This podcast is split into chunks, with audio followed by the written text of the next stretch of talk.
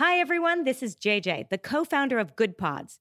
If you haven't heard of it yet, Good Pods is like Goodreads or Instagram, but for podcasts. It's new, it's social, it's different, and it's growing really fast. There are more than 2 million podcasts, and we know that it is impossible to figure out what to listen to. On Good Pods, you follow your friends and podcasters to see what they like.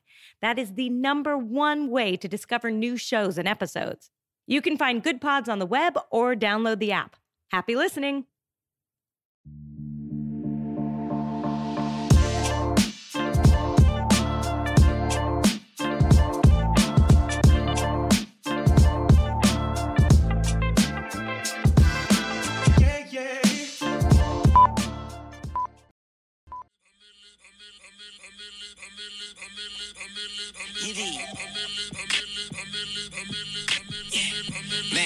I'm A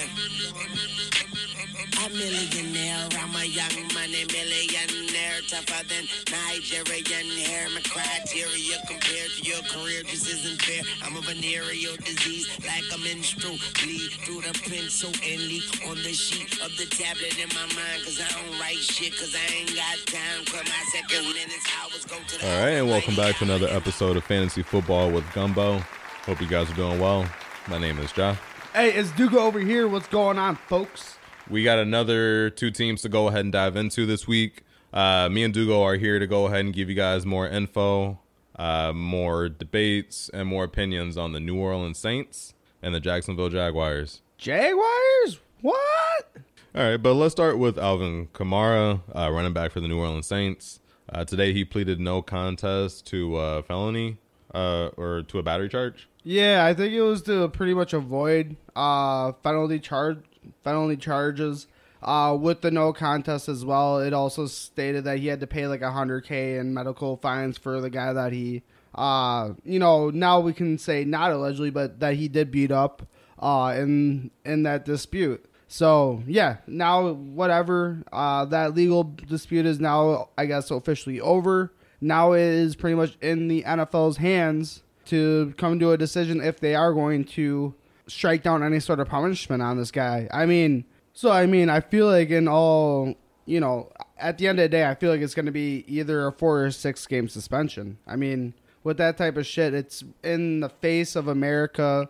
That stuff when it happened, it spread like wildfire. Yeah. And nonetheless, it happened in Vegas too, where you now you have an NFL franchise and all this other stuff too. Yeah, it happened at the Pro Bowl, which is an NFL event. So Right. they're definitely going to punish him for some amount of time. We were talking about Alvin Kamara off mic, actually, and we were talking about his dynasty value right now. And me and Dugo were going back and forth, and I kind of made the argument that this six weeks or the four weeks or however long he takes, you know, in terms of a suspension, could be beneficial for his dynasty value because that's four or six weeks that he's not running the ball. Sure, but I mean, at some point, you also have to think about the people who have actually, you know, invested in this guy already. And, you know, like they probably did spend like a pretty penny on this guy. So the, the fact that he's going to be missing four or six games, like if I'm a motherfucker who traded for Alvin Kamara this offseason, not expecting him to get a suspension, I'm probably pissed as fuck right now, dude, if I'm going to keep it a buck. Yep. He's, Like- he'll probably get a suspension. Like I mean, it's, it's just one yeah. of those things, dude. Like right now, like I don't think his value is necessarily any lower. Mm-hmm. Like I mean, yeah, he's gonna be missing those four to six games, and sure you can say, oh, like it's miles off his legs and stuff, but at the end of the day, he's still getting older. One thing about Alvin Kamara is uh, right now he's only an eight million dollar cap hit this year. So you know, with the suspension, that'll probably decrease. We just don't know by how much. But going into next year, he's an eighteen million dollar cap hit, which is an, another ten mil the team has to now put up for him. Yeah, and that's where like I feel like at that point, like I'm not sure exactly when the trade deadline is, but like I honestly could see them. I mean, like if I'm just keeping a buck from like a distance, I think they might look at possibly getting off that guy. I mean, you can look at how great of a talent he is, and he is a great talent. Don't get me wrong, Mm-hmm. But I do think that they have a rising star in their backfield right now, who's a rookie in Kendre Miller.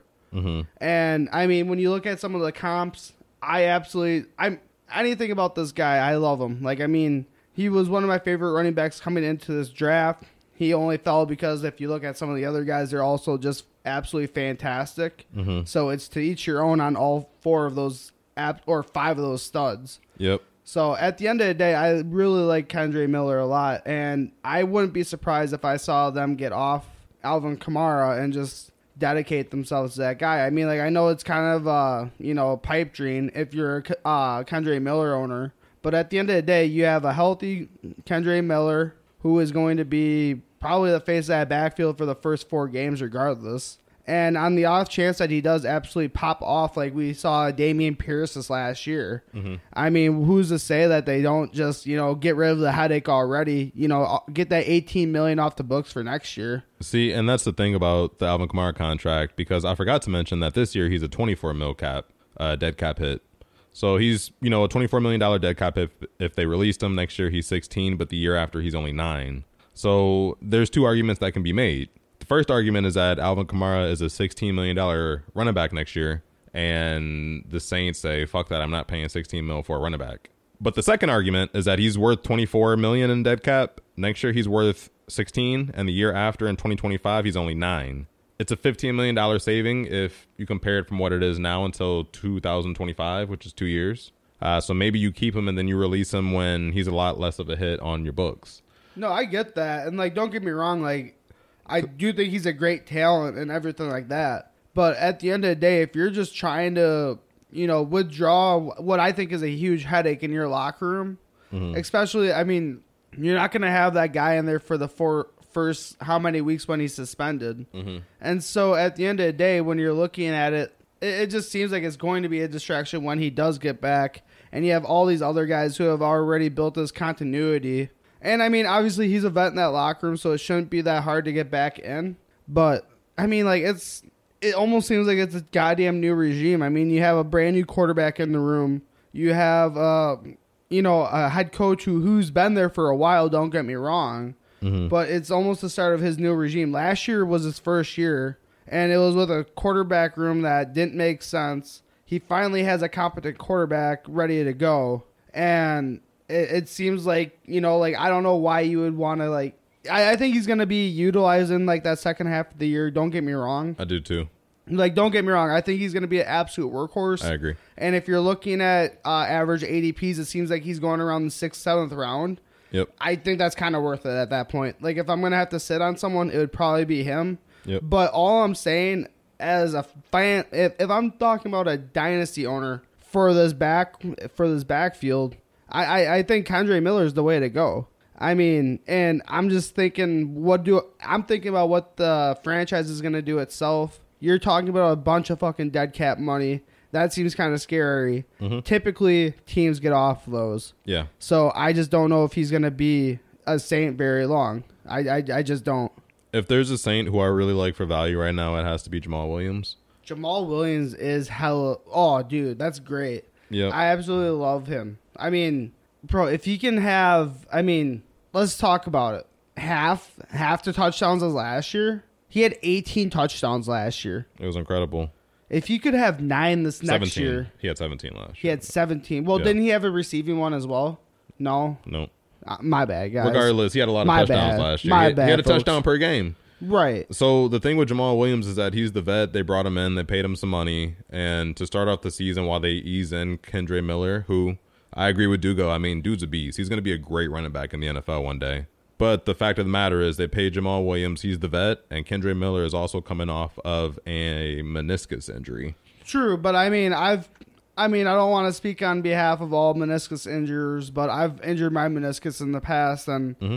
at the end of the day, it's just one of those things where you need to keep it off. Like you, you can't like do stuff on it for a couple days, if Yeah. Mm-hmm. not a few weeks. Like it's not going to be the most, you know, like scuff injury in the world. I'm sorry, but you could be an, like I would assume half of the running backs in the NFL don't have meniscuses. hmm Like it's just one of those things. It's literally just cartilage that pads your knee.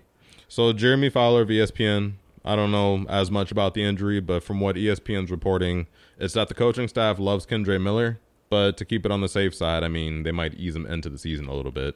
and that's fair but like at the end of the day like i feel like that's just them being optimistic with their young running back who they love and knowing like you said they have a great uh, veteran that they can kind of rely on the first couple weeks if needed but nonetheless i still think that kendrick's going to get like 10 carries a game Assuming Jamaal Williams has a 40 to 50% share in this offense moving into next year.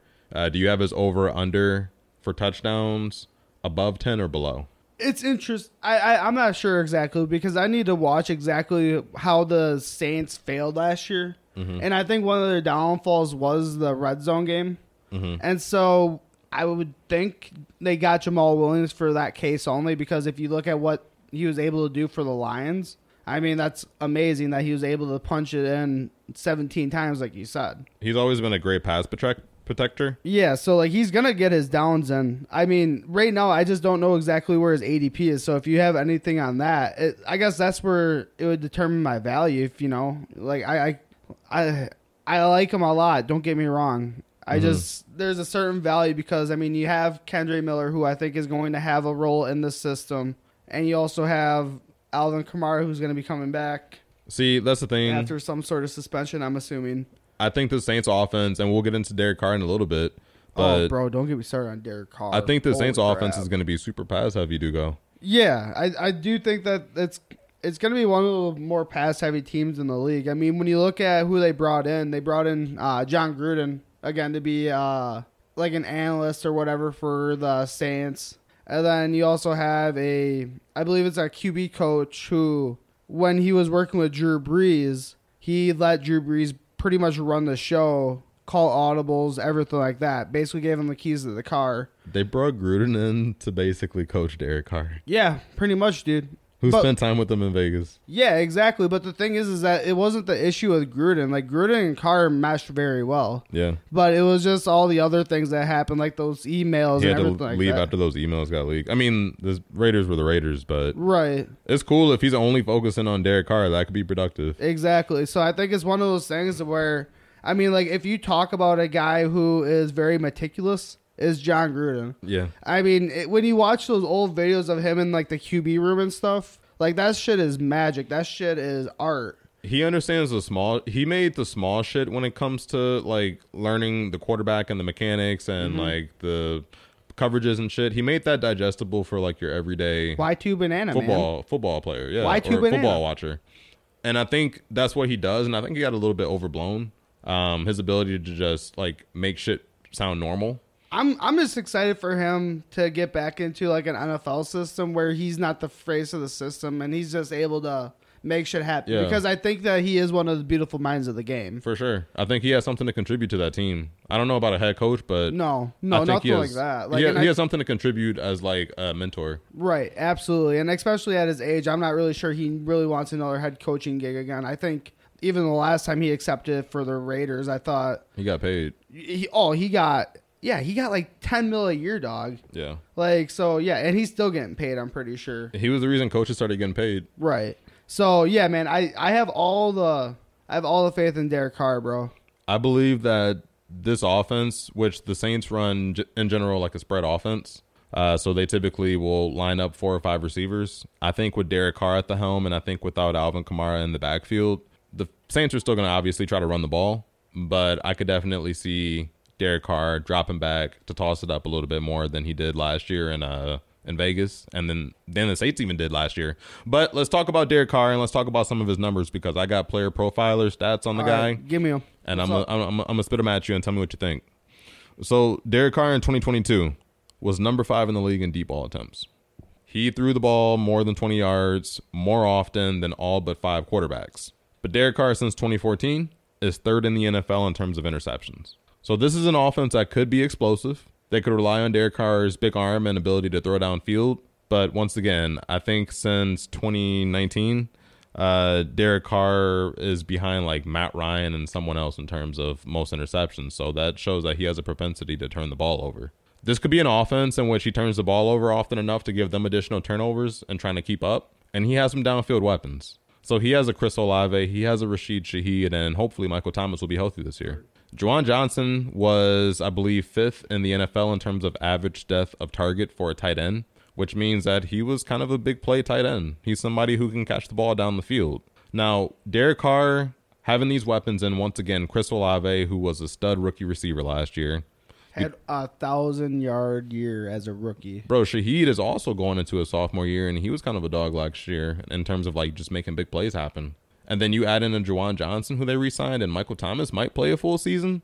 This could be a low key offense that kind of goes crazy in terms of receivers and even your receiver value when you talk about fantasy football. Yeah, and I mean when you're looking about you know over the next couple years, they even drafted a guy who you know he might have some sneaky value with A.T. Perry as well. I mean he's a six four receiver out of Wake Forest. He's you know I won't say he played the best competition. If you guys listened to us leading up to the draft, we talked about this guy already coming out of ACC. Obviously, not the greatest division, He played really well on the outside though. but exactly. So if you can get him in a position to where you know, what if Michael Thomas does go out? Mm-hmm. You know, I feel like this guy could be one of those people who could just you know stick and fill. 6'3", 195, 4 440. I mean, that's not terrible numbers. Some people were comping him to DeVante Parker. I think that's pretty fair as far as what you'd see from production at the, I would say probably senior ceiling. Yeah. Um, but you know what? At the end of the day, DeVante Parker's been pretty consistent. So if I can get at least a little bit of consistency from this guy, I'd probably Yeah. rock it for a couple weeks. His best comparable, once again utilizing player profiler, shout out to them. Uh, his best comparable athletically is Tyrell Williams, which if you guys remember, he was uh, he was like that light skinned tall receiver on the Chargers uh, for a few years with uh, with Philip Rivers. And so Tyrell, if you remember, was kind of a red zone threat. He was kind of a bigger body, uh, but he was like oddly relevant in fantasy. He was always like that borderline like waiver wire guy. But I think A.T. Perry could maybe be that, especially I mean, especially if you see injuries. I mean, it's MT. the NFL. You see injuries every week. So Yeah. I don't know, man. It could be one of those things to where you could see him just play a little bit more of a pivotal role down the stretch. I don't know. I have all the faith in. I have faith that he could he could make something happen. So with Derek Carr stepping into an offense in which he might have to chuck it up a lot, I'm looking at his ADP in terms of uh, you know like redraft leaves, Okay. And he's going at about wide receiver like or quarterback 20. Derek Carr is going at about quarterback 20 in terms of rankings. Do you feel like that's a little too low for somebody who might chuck it up? I don't know, 500, 600 times this year. I mean, it might. I would say that he's probably gonna be one of those guys to where I I'd probably be a, be a lot more comfortable taking him in like the 14th or something. Like if I'm gonna go with like just getting all my studs and then try to snag a quarterback at the end, I could definitely see myself trying to snag Derek Carr. I'm not. It'd be one of those things where you have to be watching how your team or how your draft mates are drafting as well, though. I like him for value. I do as well. I mean, especially when you spell it out that way, to where you you know he's going to be throwing it 500, damn near 600 times this year. Mm-hmm. You know you're going to make something happen. You're at least going to get some sort of points. They only have him projected for 3,800 yards, but I think in the last four or five seasons he has thrown for 4,000. Yeah, I would say he has another 4K year for sure. Yeah. I mean, I feel like he's, yeah. this is going to be one of his most confident years, and I feel like, especially with the weapons that he had, not saying that last year with Hunter Renfrow, Davante Adams, Darren Waller, you know, you could keep going on. Like th- that's a pretty great trio as well, but I feel like it wasn't the right system for him. I don't think that it was necessarily the right fit. They So- have they have Derek Carr projected for 25 touchdowns passing through the air and 12 interceptions next year. I bet he gets around 30 touchdowns, and I feel That's like what I was to say. yeah, I feel like uh, he definitely gets over 4K. hmm I You don't- think that- he gets 12 picks? Yeah, I could definitely see that. I can see that too. Yeah, I feel you on that. And then one rush touchdown. Not really a big difference maker, but Right. it can happen. Uh, but that's somebody to look out for. Uh, you also got Chris Olave, a dude who got a lot of hype, especially from the Fantasy Football with Gumbo podcast last year. Uh, we told y'all Olave was to be a dog. I actually think I called Zay Flowers this year, Chris Olave, uh, which is, you know, something we got to wait and see. But he was somebody who had a great year last year. Chris Olave going into this season is, uh, I think, wide receiver like 13 or 14 in terms of ADP. So that means in most leagues he's going at the end of the second, beginning of the third round. How do you feel about that? Do you feel like that's a good price to go ahead and get somebody like that, top of the third? I mean, it's one of those ones that I would have to scratch my head and think about for a little bit. I mean, give me who else is uh, around there for uh, wide receivers? Just just So- thinking to myself, if I go like uh, running back, running back, who who are my other options for wide receiver? So Chris Olave is going as the 29th fantasy football player off the board. Yeah, So Chris Olave is going in terms of receiver ahead of DeVonta Smith, DK Metcalf, and Deebo Samuel, but he's going right behind Garrett Wilson, Jaylen Waddle, and Tee Higgins. Yeah. I'm not sure. I I would probably go with Olave. I mean, if I had to go off rip, I mean, I've had a lot of luck with uh, Deebo Samuel. So, I mean, to me, I wouldn't be surprised if I went with old reliable. Yeah, he's But- he's third round basically. But yeah, I mean, I, I like that. I like that for him because I do think he's going to see a lot more volume this upcoming year. Would you take Chris Olave or Jaylen Waddle in the third round? You know, off rip, I'm going to have to say Waddle. Mm-hmm. How about you? Wh- where would you slide? Yeah, Waddle. I got to go Waddle. He was wide receiver eight last year. Olave was wide receiver twenty five, and I kind of just want to piece that Miami offense, man. Right. Well, I think if you look at the stats that go a little bit a little bit deeper, I think Olave did miss a couple games. Mhm. But at the end of at the end of the year, dude, when you look at what that Miami offense went through as far as that quarterback situation, if they can just get that consistent, I feel like the Dolphins could have had two top five receivers. Yeah, bro. Like Waddle was wide receiver eight, and he lost his starting quarterback for about a month, if not longer. Right. That's kind of crazy. Like he has top five potential in a great year. Uh, so he's somebody to keep an eye on out on. Uh, Jaylen Waddle and Chris Olave. Rashid Shaheed, someone that I think is a great sleeper for you. Juwan Johnson's cool. Do you think Michael Thomas finishes the season with more than uh, ten games played? Yeah, I yeah, give me the over on that. I'd say probably eleven or twelve. I feel like he's definitely gonna sit out a couple. Don't get me wrong. Mm-hmm. Um, but yeah, end of the, end of the season, I bet he does play. Uh, yeah, ten or eleven, maybe twelve. That's just not a high projection. I mean, it's not cool. It's not cool. It's not sexy. Whatever you want to call it. Like, it's kind of scary that we're even talking about that. But yo, like, if he's healthy, he's gonna be a dog. All right, and let's talk about the Jaguars. You got anybody in mind that you want to start off with? I mean, I feel like we should probably talk about one of their hottest commodity items, and that is one of my favorite young quarterbacks in this league, and Trevor Lawrence. Oh, this guy is an absolute fucking beast. This guy last year, in the second year in the NFL, ended up being quarterback eight in both standard and PPR leagues. I mean, that guy is just sick. I, I, don't know what you want from this guy. He's just one of those cats that I feel like this year is going to be scratching into that top five area. I mean, when you look at him, his passing attack is only going to be getting better when you add Calvin motherfucking Ridley into the mix. And you also add into the fact that he just has another year with Christian Kirk. He has another year with Evan Engram. And the guy can also run. The Yeah. guy can run. He has Travis Etienne to back him up if he needs. Tank Bigsby, He has. Oh my! Don't even get me started about Tank, bro. Zay Jones, Zay Jones. Dog. Oh, it sounds like that's a a pretty pretty good receiving room and a pretty pretty good you know team overall, if you ask me.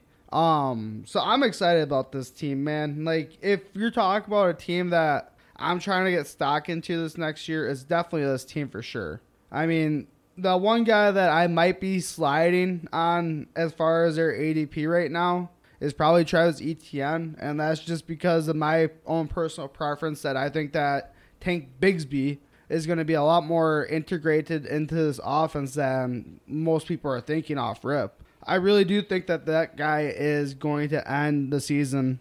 You know, I, I could see him possibly with 200 uh, rushes.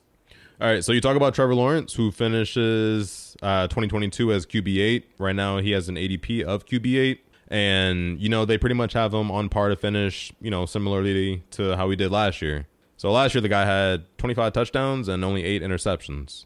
Now, in his first year with Urban Meyer, he went 12 touchdowns and 17 interceptions, which is a major leap. My guy threw for close to 600 pass attempts. He had 584, and that damn near was at the top of the league in terms of pass attempts. He adds Calvin Ridley going into next year, and naturally, you would assume that he's going to be able to go ahead and get more pass touchdowns than just 25 in a 17 game season. But you also have to take into account that he had five rushing touchdowns, which he may lose some some of to a Tank Bigsby, uh, the second you know uh, runner that they added to the backfield. So now they have a Travis Etienne, Tank Bigsby. I think Tank Bigsby's touchdowns and what Calvin Ridley adds to the passing game somewhat offset, if that makes any sense. And I believe that Trevor Lawrence is still going to be a top 10 quarterback for fantasy football. Mm, I don't know if I got him top five. I think he could have a really hot start. I got him on top five for sure. I, got do. him top 10, but somewhere in the latter half of that 10 or that top 10, uh, whatever. So I like Trevor. Dugo likes some more. Uh, what do you feel about Etienne? I know you said third round. Yeah, I mean, like I'm not. I feel like I would probably s- slide on him a little bit there, just because, like I said, I feel like Tank Bigsby is going to get a little bit more play than what all the an- analysts are thinking right now. Mm-hmm. I really do think that Tank Bigsby could have an opportunity to get 200 rushes this year. I really do. Mm-hmm. And so with that, I feel like Travis Etienne. I mean, if you if you want to ask me seriously how I think they're going to utilize him, I think he's going to be more of their receiving threat. Mm-hmm. I feel like he might be. I don't want to say like kind of like a decoy on first down, but like I feel like they're going to be probably more of a first down pass team. And I mm-hmm. feel like, or I feel like Travis Etienne being out there, Trevor Lawrence is going to be dank because I mean he's just been in that offense a little longer. He can you know understand audibles stuff like that. But when you get down into like the red zone and stuff, I feel like Travis Etienne has shown that he has been a little bit lackluster down there. Mm-hmm. And so I feel like when you look at Tank, when you look at what he was able to do at Auburn, where he was pretty much the only weapon for a couple of years, I feel like he was be he is shown to be able to you know get over those humps. You know when it's hey it's down and dirty and you and you need to get there. He's shown to do that. So I feel like he's gonna fit well with this team. Dude, I think Etienne's going to be a dog. What, what do you give me your stats on him? What do you think he's gonna end with this year then? So last year he ended the season as RB seventeen, and he was one of the few running backs to play all seventeen games in twenty twenty two. Mm-hmm. Uh, but the thing about Travis Etienne is that he was great on the ground. He had over eleven hundred rushing yards. Uh, that's with o- only two hundred and twenty attempts. So he was still eighty away from that magical three hundred number that we like to see our running backs hit if we expect him to be elite. But he only had five rushing touchdowns, which kind of adds to the fire of okay, maybe he's not like a like a red zone back. Right. So in terms of receiving touchdowns as well, he had zero. So I think whatever progression he could see in terms of rushing touchdowns, um, and whatever you know receiving touchdowns he might be able to go ahead and land with you know the Jaguars having more receivers to go ahead and draw coverage to the outside of the of the defense. Um, I think that Travis Etienne could end next year with maybe eight rushing touchdowns, two through the air, so ten total. I got him over a thousand all purpose last year. He ended the season with fourteen hundred plus all purpose. Um, so I think that what he loses in yardage to other players, he makes up for in just the additional touchdowns. Uh, so I think that he's somebody who goes for pretty damn good value. Uh, right now, I think in drafts he's going as a 32nd player off the board in fantasy football. So he's going at pick 32, which is going to be the beginning of the fourth round for you players who play in you know 10 team 10 team leagues. Tank Bigsby, on the other hand, he's being projected as RB 51, I want to say, and he's going well behind a lot of backups.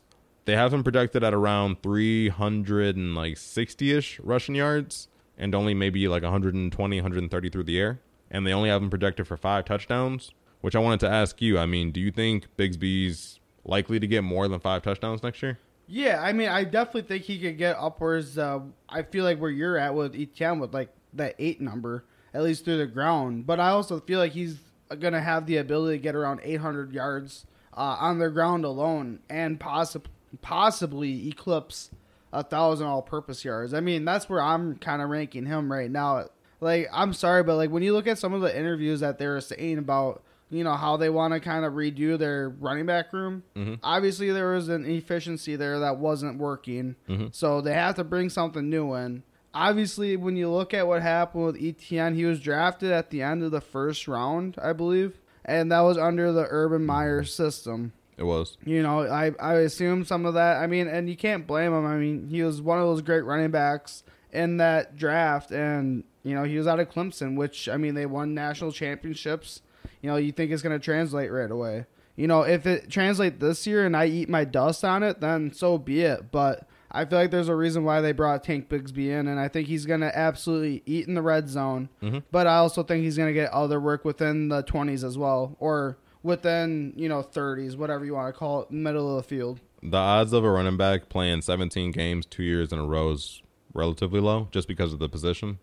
And uh, Etienne playing 17 last year. Hopefully, he can stay healthy throughout the whole season, but I definitely believe there's a world where Bigsby can come in, get reps, be a goal line back. I think that this is an offense with receivers who get tackled by the goal line, maybe don't finish. A lot of smaller guys like Christian Kirk and Calvin Ridley.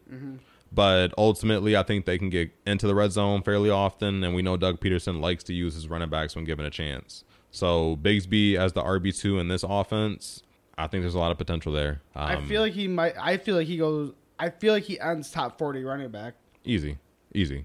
Yeah. Yeah. For where you're getting him to, like we're talking about he's the RB 51 in terms of ADP right now.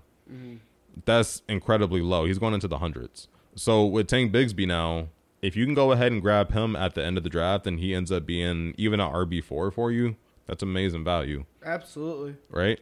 And so uh, yeah, I think he has some potential and it sounds like you do too. Oh, absolutely, dude. I'm so high on this guy. That's why I drafted this guy in the second round in our dynasty league.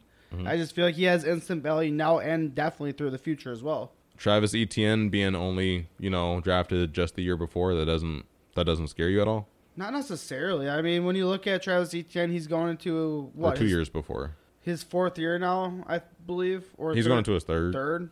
Yep. So I- he's I- two years older. It's one of those things to where I it doesn't necessarily scare me because obviously they have a plan for Bigsby. You don't just I mean, especially with a not necessarily new regime, but you have Doug Pederson in there who is a relatively new head coach for that system, or at least for that organization. And for him to draft a running back that early, obviously he fits some sort of need that they have. And obviously after losing uh James Robinson last year, uh, after he just didn't pan out that second year, which is brazy. Um, I, I feel like they just wanted someone that they knew could be a workhorse, and that's what that's what Tank Bigsby has shown to be, uh, shown to be. He has. He has. Uh, when it comes to Evan Engram right now, he's going at an ADP of tight end eight. He finished last year as tight end five. Right now, he's going behind Darren Waller, Dallas Goedert, and Kyle Pitts. Do you think Kyle Pitts deserve to be ranked ahead of. Evan Engram? I don't. I really don't, man. I mean, that's the conversation we might have to start having. Yeah, I I would not draft Kyle Pitts before Evan Engram. Right now, like when I was doing like a couple mock drafts earlier today, I believe he was I believe right now they have Engram going around like the seventh, eighth round, depending on, you know, how many uh how many people you have in your mocks or in your leagues. Yeah. I believe that that is phenomenal value for Engram, especially like when you look at what they were able to do last year as far as just his utilization. They pretty much utilized him as a wide receiver. And when you're talking to or when you're listening to interviews and stuff about how he was going to get paid, obviously he needed a little bit more wide receiver money this time around Yeah, he did. because that's what they utilized them as. And so I believe this next year, I don't think it's going to be any different of how they utilize him. It's going to be interesting to see if he's as efficient as he was from the prior year, but I definitely have this guy within my top, I would say eight or eight tight ends going into this next year for sure. I think And for me, that that to me that warrants uh, eighth eighth round value, hundred percent. Yeah, I like him as just he's like in that Dalton Kincaid role of like he's basically a slot receiver. Right. So I like that a lot. I think that Evan Engram should be going ahead of Kyle Pitts because that Atlanta offense just doesn't have the firepower to sustain a ton of high high volume weapons the way we think that it did, especially after adding Drake London last year. So now you add a Bijan Robinson into an offense that likes to run the ball, and you talk about having Al, Tyler Allgeier as the RB two, and now you have Cordarrelle Patterson playing more so outside, so he's getting those slot Curtis Samuel type of targets. And you have a Drake London who's taken a leap into year two that got drafted with a top 10 draft cap, you added an elite running back and a pretty dang good receiver. And Kyle Pitts already is coming off of a bad year. Give me the Jags, give me Evan Engram, give me the targets, um, and give me the potential to go ahead and, you know, just have more explosive plays because of who's tossing the ball up. It's Trevor Lawrence versus Desmond, Desmond Ridder. So that's not that's not even like e- equable. Like Yeah, that's not really even a conversation in my book, if you ask me. no, give me Engram uh, at tight end eight as opposed to Kyle Pitts, who right now is being drafted off the board as tight end five. Bro, remember when Kyle Pitts went a whole fucking year without scoring a touchdown? It's always some shit, bro. There's always something with him. It's always something, and it's kind of annoying, dog, because you have to take him in the first six rounds just based off of like real life draft capital and the lack of weapons that they got on the team. Um, but I don't know if I'm touching them this year. It's not worth it. Nah, bro, I, I don't put any stock into. I feel like the only. I don't want to get off on a tangent on other teams because this is supposed to be dedicated towards the Saints and Jags, but if I'm talking about the Falcons, I feel like the only person I would want to actually put stock in right now is Bijan Robinson. Easy, Easy. And we'll get into the Falcons soon. Uh, last but not least, I just want to kind of clarify more about how we feel about uh, Calvin Ridley. Uh, because right now he's going off the board, ADP of wide receiver 43. We know he didn't play last year. He's coming off that suspension. He's sharing targets with the Evan Engram, who we just talked about, Christian Kirk, Zay Jones, Travis Etienne, Tank Bigsby. Wait, wide receiver 43 or 43 overall? 43rd overall player, uh, meaning that he's going in, you know, like fifth rounds for you 10 team leagues. And Calvin Ridley, I mean, if you get him at a fifth round value, is that something you feel pretty safe in? You know, I was thinking about that, and honestly, I feel like I do. Just with how high I am on Trevor Lawrence, I feel like One quarterback league, fifth round, you think that's a good value? I, I would be very satisfied with him being my wide receiver too, 100%. Mm-hmm. See, he's going ahead of D Hop, Terry McLaurin, and DJ Moore. DJ Moore is the guy who I think could take a big leap this year. Dog, I just don't trust the fucking Bears. We can get on that. Uh, I guess you got on that tangent last week. How do you feel about DJ Moore in that offense? I just, you know, I think he's a terrific talent. Don't get me wrong. And he's going to make things happen. Justin Fields will make things happen. But you also have nine other players on that field that also have to make other things happen as well. And it's just, it's interesting to me, man. I just, I feel like he could end up being, he's going to be within the top 32 wide receivers. Don't Yeah. get me wrong. But I just don't want to draft him that high. Mm-hmm. Like I, I'm not drafting him in what like the fifth round. I don't know if I'm doing that. Yeah, uh, reminder from last week's episode, if you guys listen, uh, did a deep dive on the Texans and the Bears. And DJ Moore, once again, is going off the round or going off the boards in the sixth round, uh, following Justin Fields, who's going in the fifth. So we talked about that being a potential stack. Uh, DJ Moore is someone who I think is going to see more targets. Obviously, Dugo just doesn't fuck with that team at all. And Well, D- I don't know if you can say he's going to see more targets. Like, oh, if- he's going to see more targets. bro. If you look at what they had on the Panthers, they didn't really have much else for other people. Like, how many targets did DJ Moore see last year? Uh, he had 118 last year and 17 games and I feel like when you look at what they've also added with uh, Chase Claypool last year as well, and then they also have Mooney, I'm pretty sure still, and they also have uh, Velus Jones Jr. that they drafted last year. Like realistically, they're gonna have to get that ground and pound going early. They need to. Obviously, they they're built for the air. But if you look at anything that the Bears do, they need to build it through the ground. I mean, I so last year once again, you know, DJ had those 117, 118 targets. All he needs this year is eight targets a game, play another healthy season, and I think he would finish at 136 targets. And I feel like eight targets a game for that offense, with in which Darnell Mooney could be cool. We don't know what we're getting with Chase Claypool. They have a Tanyan. Uh, they have Cole Kmet. I think eight is a relatively solid number to project for him, but I think there is a world in which he has some games and shootouts in which he sees more than that. Sure, but you also have to think about what those targets are. Is he going to catch them? Like he's going to be playing Jaire Alexander twice a year now. He's going to be going against a lot of other stacked cornerbacks. Like there's stuff like that that you aren't really. I don't know if you're putting into account. He's always had to play NFL cornerbacks. Okay, but are they people like Jaire Alexander that he has to go against twice? Who did he have to go against? Marshon Lattimore, I, I would put Jaire above him. uh, he went against the DB on the Falcons. Uh, the guy was actually pretty good. What's his name? What is his name? So I guess, at least to me, when you look at the competition, I feel like it's going to be a little bit more scared or a little bit more dynamic this year as far as the defenses. Yeah, I I mean, the NFC South has been pretty lackluster, if you ask me. Thought of the name. Uh, it was AJ Terrell. AJ Terrell, who's the cornerback for the Falcons. Yeah, and he was drafted in the first round, and he's a pretty good cornerback. Don't get me wrong. He was second team All Pro in 21.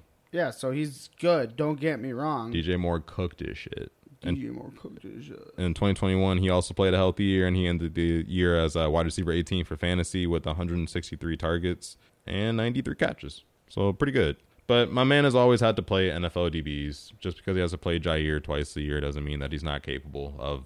He doesn't have to be fucking Oh, amazing. so what do you think he gets then if you're so high on his dick? I think he gets at least the 136 targets. Easy money, eight a game. That ain't shit. That's not asking for a lot. And another thing about him But you too, have to you have to make those in the catches though, and that's what I don't think you're understanding. I think Justin Fields is better than any quarterback he's had over the past five years. Is he not?